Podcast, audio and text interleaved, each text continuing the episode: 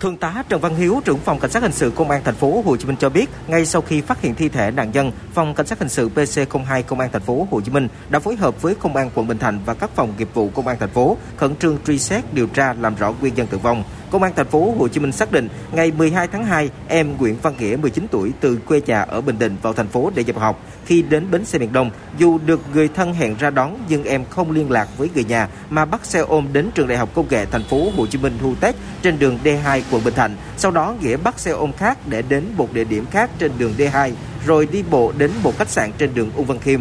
Vào lúc 6 giờ 28 phút cùng ngày, Nghĩa vào thuê phòng khách sạn, đến chiều thì trả phòng rồi tiếp tục thuê lại phòng để nghỉ ngơi. Đến 3 giờ 55 phút ngày 13 tháng 2, nam sinh Nguyễn Văn Nghĩa rời khách sạn, trên người mang theo ba lô, đi bộ về hướng khu vực Tân Cảng trên đường Ung Văn Khiêm. Đến hẻm 293 đường Ung Văn Khiêm, nạn nhân đi vào hẻm hướng về bờ sông Sài Gòn. Thượng tá Trần Văn Hiếu, trưởng phòng cảnh sát hình sự công an thành phố Hồ Chí Minh nói: Camera gần nhất cuối cùng là thể hiện là 4 giờ 3 phút sáng 13.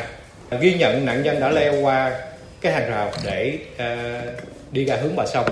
Nhận định được rằng nạn nhân đã đến khu vực trên để có cái uh, tự tử. À, cái này nguyên nhân tự tử thì ờ, chúng tôi chưa xác định được. À, nhưng nhận định của cơ quan điều tra là nạn nhân đã tự tử ở khu vực này. Qua khám nghiệm tử thi, cơ quan điều tra xác định nạn nhân tử vong do gạt nước. Tại hiện trường, ba lô của nạn nhân có cục đá xi măng nặng khoảng 10 kg. Phòng Cảnh sát hình sự Công an thành phố Hồ Chí Minh sẽ tiếp tục phối hợp với Công an quận Bình Thạnh và các phòng nghiệp vụ để làm rõ nguyên nhân nam sinh Nguyễn Văn Nghĩa tự tử.